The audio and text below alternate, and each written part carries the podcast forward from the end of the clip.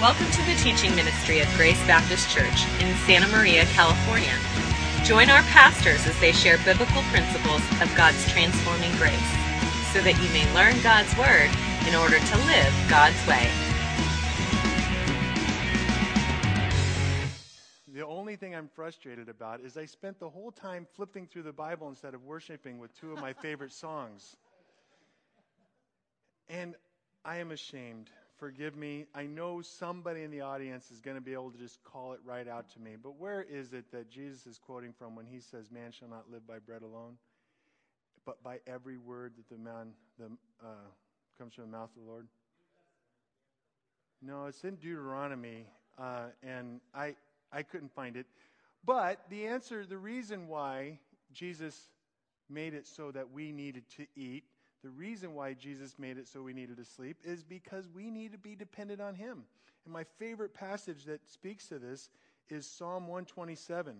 Unless the Lord builds a house, those who build it labor in vain. Unless the Lord watches over the city, the watchman stands guard in vain. And it is vain, here it is, that you rise up early and go late to rest, eating the bread of anxious toil. Now, catch this. You may not have noticed this before. For he gives to his beloved sleep. Now, what's interesting, uh, the prophet, I believe it was Nathan, went into David uh, after Bathsheba's first son by David passed away, and she became pregnant again. And the Lord said to the prophet, Go and tell David, his name shall be Jedediah, beloved of the Lord. Uh, that's what the word Jedediah means. And so God is making it clear listen, I love this boy.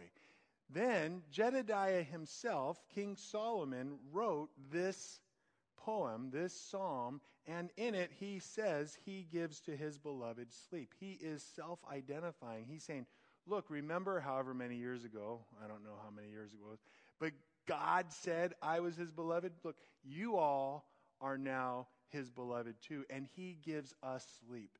And my friends, when we forsake the lie of needing to rise up early and go to bed late not because we have extra work to do, because sometimes that happens, but because we've got to stay on top of everything, because we think everything relies on us. And when we're eating our, our food anxiously, we're not realizing that He gives us sleep. We're not realizing He's the one who provides for us. So that's my answer. I think the other answer is the same reason why God created colors because He could and he loves it. He's like, woo! So, praise Jesus. Let's uh, go to our great God in prayer. And Lord, we do love you. And Jesus, we recognize that we do not love you enough. And Lord, we also understand that we need to humble ourselves before you. And one of the key ways of doing that is learning, is desiring, is wanting to love you more.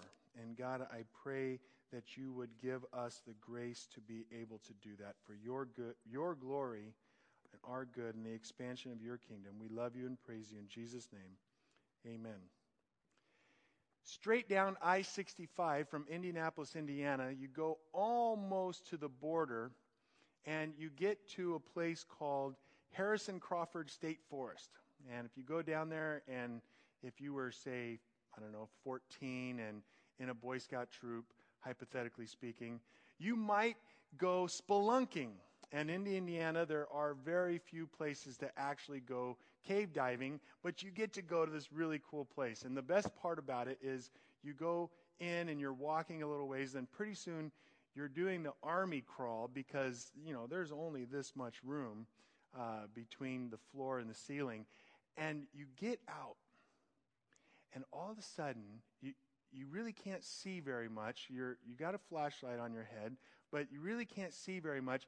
But you know, just by the feel of the air, because you were crawling for so long in that big of a space, it opens up. And you know, they told us it was 100 feet down. I don't think it was that far down. But you didn't know how far down it was. And you knew that the wall on the other side of you was a little ways away. And so what we had to do is we had to crawl and kind of scoot ourselves. And then we're in mud and we're slick with mud because we've been crawling like this. And we had to kind of lower ourselves down until we, we caught a foothold. Could you imagine being the first guy to do that? I mean, that, that must have been terrible. So we lowered ourselves down. And so what we have here now is we have a little bit of room, probably three quarters of our feet was on some sort of ledge, but the, but the heel was not. And our arms are over this muddy kind of overhang. So we're, we're kind of doing this, and then pretty soon we're doing this, and now we're holding on, but now it's rock. It wasn't as much mud, so it was better. Then, to top it all off, again, I don't know who the first person do this with. It was just nerve wracking, but we had a guide and it was all right. You had to go from a position like this, put your foot, hang this foot off, so you're hanging on this cliff like this, and decide to just jump. And if you jumped, it wasn't that far, but you would land on a nice flat place. It was it was the coolest thing this 14-year-old had ever done. It was it was just really crazy, scary, and thrilling at the same time.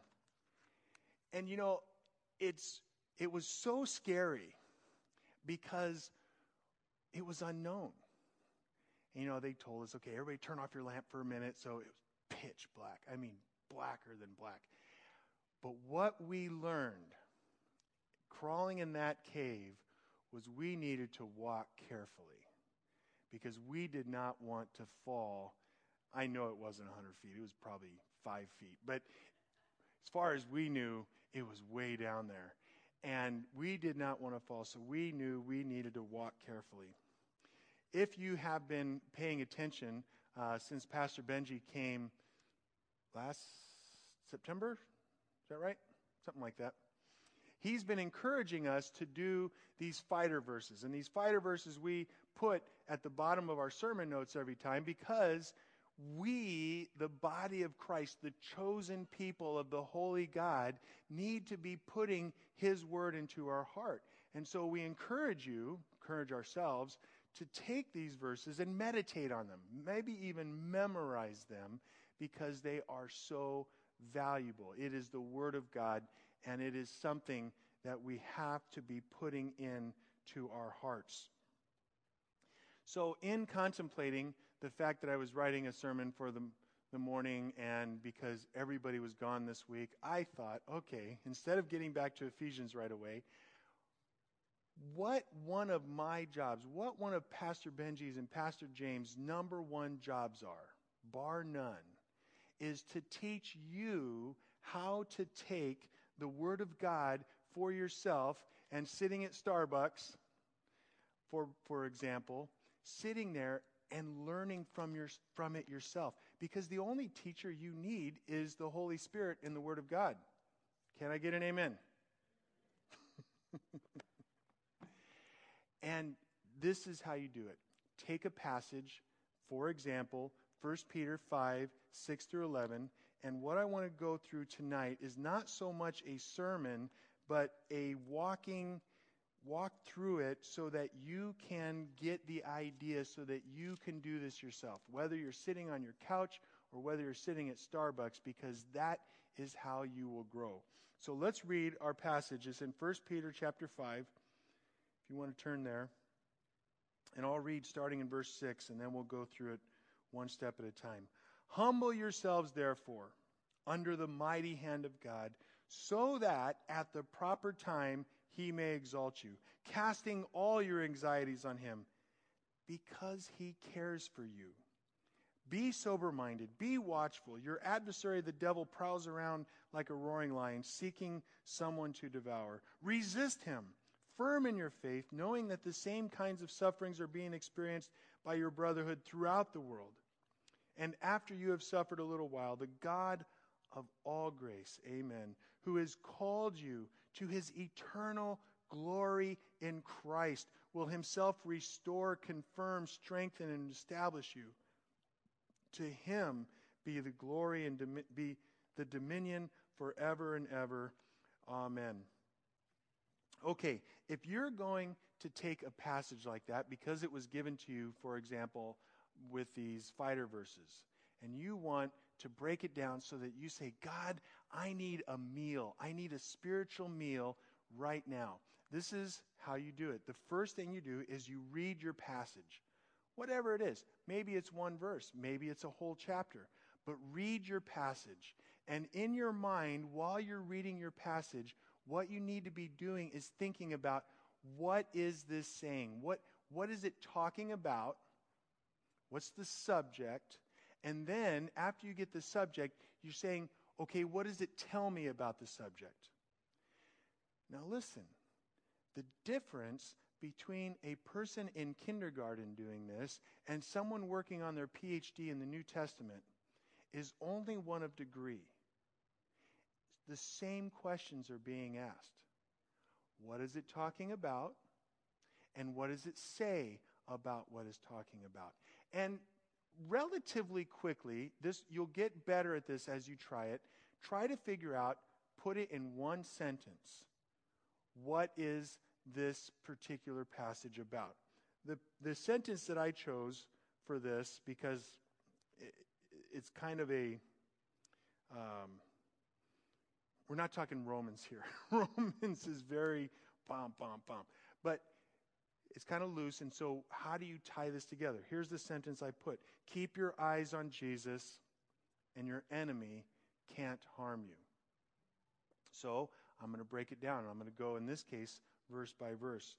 Verse, the first verse we get to, um, I didn't get notes out to you, did I? Oh, I'm sorry. They're sitting on my desk. Okay. Um, well, you got notes up here. You can write them down somewhere.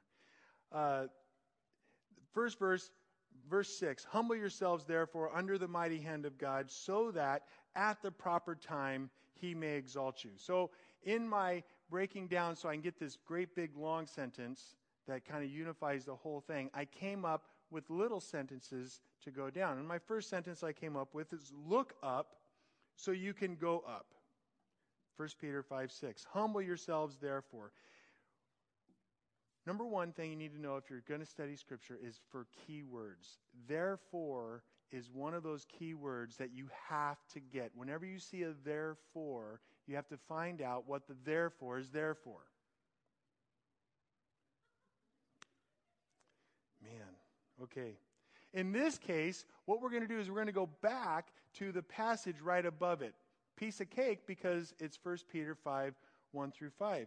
And just glancing at what's going on, Peter is exhorting the elders of the church, first of all, and then in his exhorting the elders, telling them, This is what you ought to be doing, he then, in chapter or verse 5, exhorts us as those who are non elders and says, Okay, now submit to them. So he gives this kind of double thing. Elders, be leaders and submit to Christ that way. And then us, the rest of us, okay, now we submit to our elders. And then he gets to this key word humble yourselves, therefore. If you ever want to know what a word in Scripture means, in fact, this works for words anywhere, whatever writing you're reading, you take the context. And so you think, you, you run into this word, humble yourselves. You start off and you go, hmm, what does he mean by humble?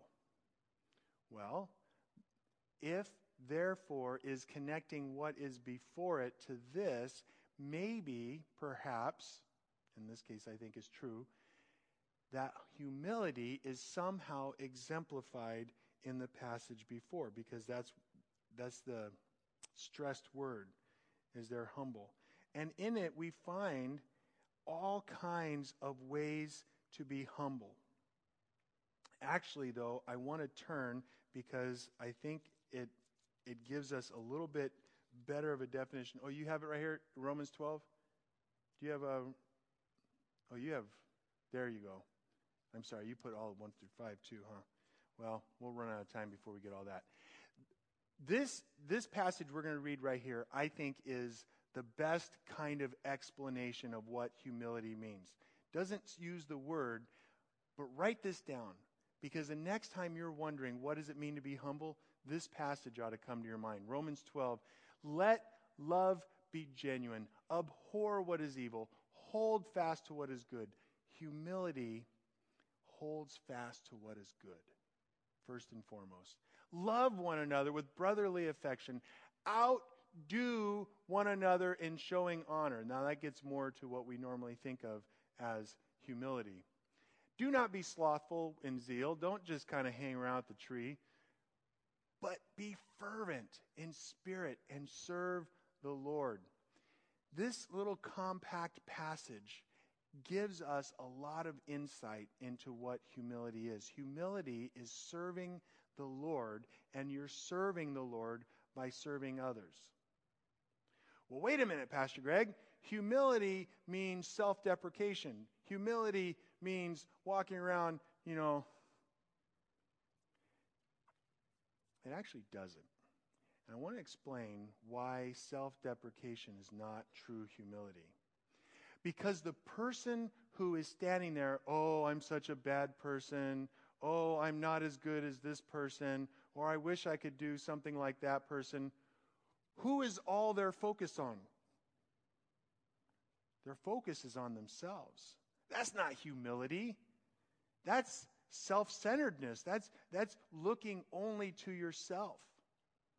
My friends, one of the lies in our culture is that to be self deprecating, to put yourself down, to talk yourself bad about yourself is some way of being humble or being Christian, worse. When in reality, true humility is looking to God and saying, He is the one who is valuable. He is the one. And by that, then looking to others.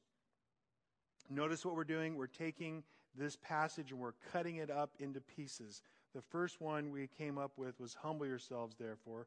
And then as we go on, we see under the mighty hand of God. We're taking clauses. Some of you who are English uh, teachers are recognizing this because we have to break it down in order to understand it. Okay, well, if I'm meditating on this verse, I'm sitting at home on my couch with my cup of coffee thinking, okay, what is it what is he talking about under the mighty hand of God? Well, the first thought that came to my mind as I was working on it is God's hand is so mighty it can crush. It's like a snail. You step on it. Actually, I pick them up and throw them in the street. But God's hand is so mighty. Listen, God's hand is so powerful, He can take a dull, useful, sinful, finite tool and pick me up and use it for His great glory. He can accomplish things through you. And believe me, that's saying something. Man, I'm, I must be off tonight. Um, so we're going through, and this is the thought that comes, comes to my mind. Think about the clauses as you're getting there. And now we get to another key word, and we hit we see so that. If you notice this morning when we were preaching, uh, you're a chosen people, you're a holy nation, you're a people of God's own choosing. That you may proclaim the excellencies of him who called you out of darkness and into the marvelous light. The point of him doing all this work is that now you can proclaim. In this case, humble yourselves, therefore, under the mighty hand of God, the hand that can crush and the hand that can lift, so that, for the purpose that, in order to accomplish something, and that something is at the proper time, he may exalt you. Now, exalt, as soon as you start talking about exalting us, I think most of you have been in Sunday school long enough. You're like, ooh, that, that just doesn't feel right. Is anybody with me? You, You, you understand what I'm saying? It just doesn't feel right, but God is going to exalt me. And so, again, I was thinking, how am I going to, if I'm meditating on this, how am I going to bring this to reality for me? And the first thing that went through my mind are the Beatitudes, where Jesus, in very short passage, describes the person who is truly blessed, the person who is the recipient of divine favor, the one that God chooses to pour out his blessing upon. And what we notice when we look at it is in the Beatitudes, Jesus is turning things upside down. Blessed are the poor in spirit, for theirs is the kingdom of heaven. But what I want you guys to see, because it relates to our passage we're looking at, what I want you to notice is that the reward the beatitude, the blessing that God gives, is a natural result of the activity you're taking part in. In this case, in Peter's case, humble yourselves, therefore, under the mighty hand of God, so that he may exalt you. What you're doing is you're looking up, you're looking away from yourself and the natural result, the natural consequence of this kind of focus, bringing ourselves before the Lord, is that He is pulling us up. We're becoming like Him. John says in 1 John 5, we will be like Him because we will see Him as He is. The point is that if you are trusting God's promises, He will take care of you. He will make it all work out. Whatever God has in mind, it is worth it. This is the way of faith. So, if we're looking at my theme statement, keep your eyes on Jesus and your enemy can't harm you, the first point that goes into building that is God takes care of his own. He knows those who are his, and he takes care of them. Nehemiah 1 8. Um, the Lord knows those who put their trust in him, and he builds them up. Uh, that's, that's what we need to know. God takes care of his own. Verse 7. Now, I'm, I'm doing this slowly because I'm trying to help you in my thinking, pulling these things out. If you're doing this, you could take as long or as short a time as you care to. But the image that came to my mind as we were singing this morning is uh, I don't remember which song it was this morning we were singing. Uh, Chet will probably remember. But the image that came to my mind is you're sitting there digging for gold and you've got your pickaxe and you go, oh, look, I found a chunk of gold. Oh, I'm going to put it in my pocket and go away. No! You just found a chunk of gold. You're going to take that pickaxe and you're going to be digging some more, right? Because there just might be some more gold right there. Well, that's what doing this is all about. That's what going to God's Word is all about. The longer you spend in it, the more chunks of gold you're going to get. And my friends, if you only get a few grains, that's okay. Stay at it. Pretty soon, you'll get chunks. Okay. So, verse 7. We won't get through all these, but stay tuned. Uh, verse 7 Casting all your anxieties on him because he cares for you. Uh, again, I'm, I'm thinking while I'm meditating on this, what is he talking about? Casting. When I think of casting, I think of fishing. You know, you're, you're taking it and you're throwing it away from you, you're getting it away. And what you're doing is you're casting them on Jesus. But then the key word after casting here is anxieties. So I'm going to do something a little strange here right now. I want you guys to talk back to me. I want you to tell me some of the anxieties we need to cast on Jesus? All of them. Okay. Okay, Elaine is right. What are some anxieties we need to cast on Jesus? Workload. That was the only one out of all those I heard. You guys speak up. Money. Worry. Illness. Government.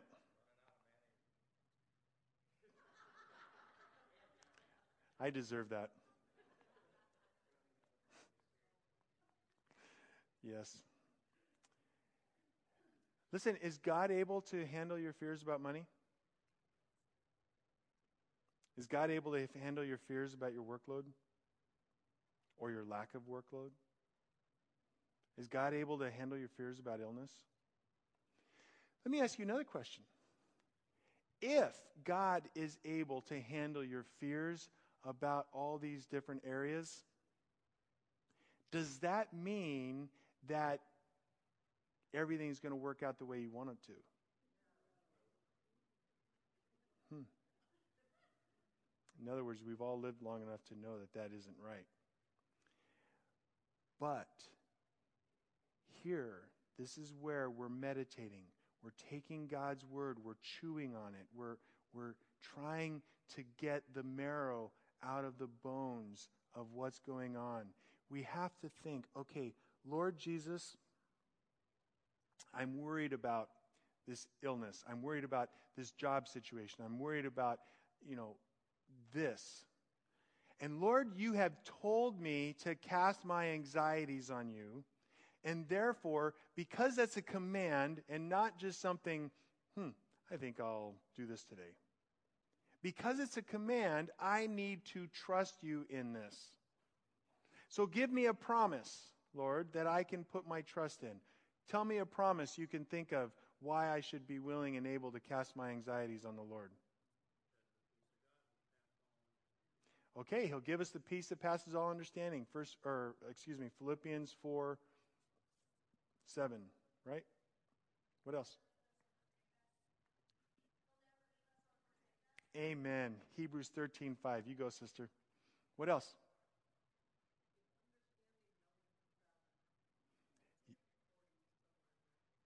Excellent. He knows a whole heck of a lot more than we do. What else? Give me some other promises that the Lord has given us so that we can know that we know that he that we can cast our anxieties on him.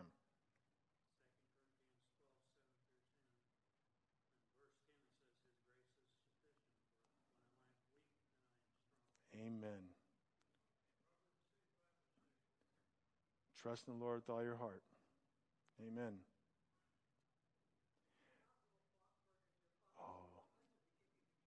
Luke chapter 12. Excellent. Or we could cheat a little bit and just keep reading the verse. These are great. You guys gave great answers. But look right here, verse 7 cast all your anxiety on him. Why? Because he cares for you. The, the image that went through my head. Now, I, I don't know. You guys, maybe some of you are car buffs. You could think about caring for your automobile. I was thinking of plants. I was thinking, okay, I need to care for this plant. Well, what does that mean? That means I find out what kind of fertilizer it needs. That means I find out how often should it be pruned. That means I find out what, what kind of environment. Does it want hot? Does it want sun? Does it want cool? God knows all this. He knows all of it. And not only does He know exactly what you need, but He loves you enough to make it happen for you. God cares for you. And I know it sounds trite, and forgive me. If it wasn't God's word, then I probably wouldn't say it. But God will never leave you or forsake you. That means even in the midst of nightmares that we live on this earth, God will make it all right in the end. There is, there's no trouble that we can go through that won't prove to be having just been a passing shadow when we get to heaven. Now, I know that I'm speaking to some of you who have been through some very dark valleys, and I do not in any way mean to make light of those because I am not. But what I'm saying is these this is how you think about going into scripture and pulling it out. You bring your experiences, you bring your sorrows, you bring your disappointments, and you go to God's Word and you say, Lord, man, I don't get this. And, th- and this is just one of those verses that, okay, Lord, I'm going to cast my anxieties on you because you care for me. Here you go. Would, would that it would just be that easy, right? Because as soon as we walk away, what do we do? we start carrying our anxieties again, don't we? So what do we do? We cast them back on Him. And we get ourselves in this habit of saying, Lord, I need you. So you come to God's Word and you come in it. And you have your cup of coffee if you need it. Eat breakfast if you need it. Sometimes I get up and I just have to just start eating breakfast. I know no breakfast, no, no Bible, no breakfast. That's John Piper saying. You know what? It doesn't work like that for me. I have to be sitting there eating my cereal. Then, oh, my phone's over there. And then I take out and I'm doing my Bible reading while I'm doing it. Whatever it takes for you. If it takes caffeine to make you want to read God's word, then by all means, I would say that's why God gave us caffeine. I know I'm going to get an amen. you know, here's my point. Here's my point. Go into God's Word and read it. Find out what is it saying. If you are a child of God, and I'm relatively positive that most of the people in this room are, then that means the Holy Spirit is at work in you. And that means a far better teacher than anybody on earth is in your heart, ready, willing, and able to teach you. Go to it. Read it as a passage. Find out what is it saying and write it down. Write some notes. Some of your sentences are going to be ridiculous and some of them are going to be absurd. But you know what? If you practice, you'll get better at it. Find out what is the subject, what is it talking about, and then what is it saying about what it's talking about. And then go back and start breaking down in little clauses.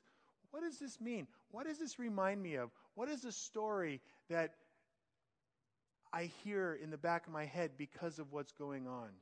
My friends, if you do that, then you'll be able to do the first of my three uh, final points this morning, and that is go to God's words and find the excellencies of God there so that then you can go and you could tell someone else.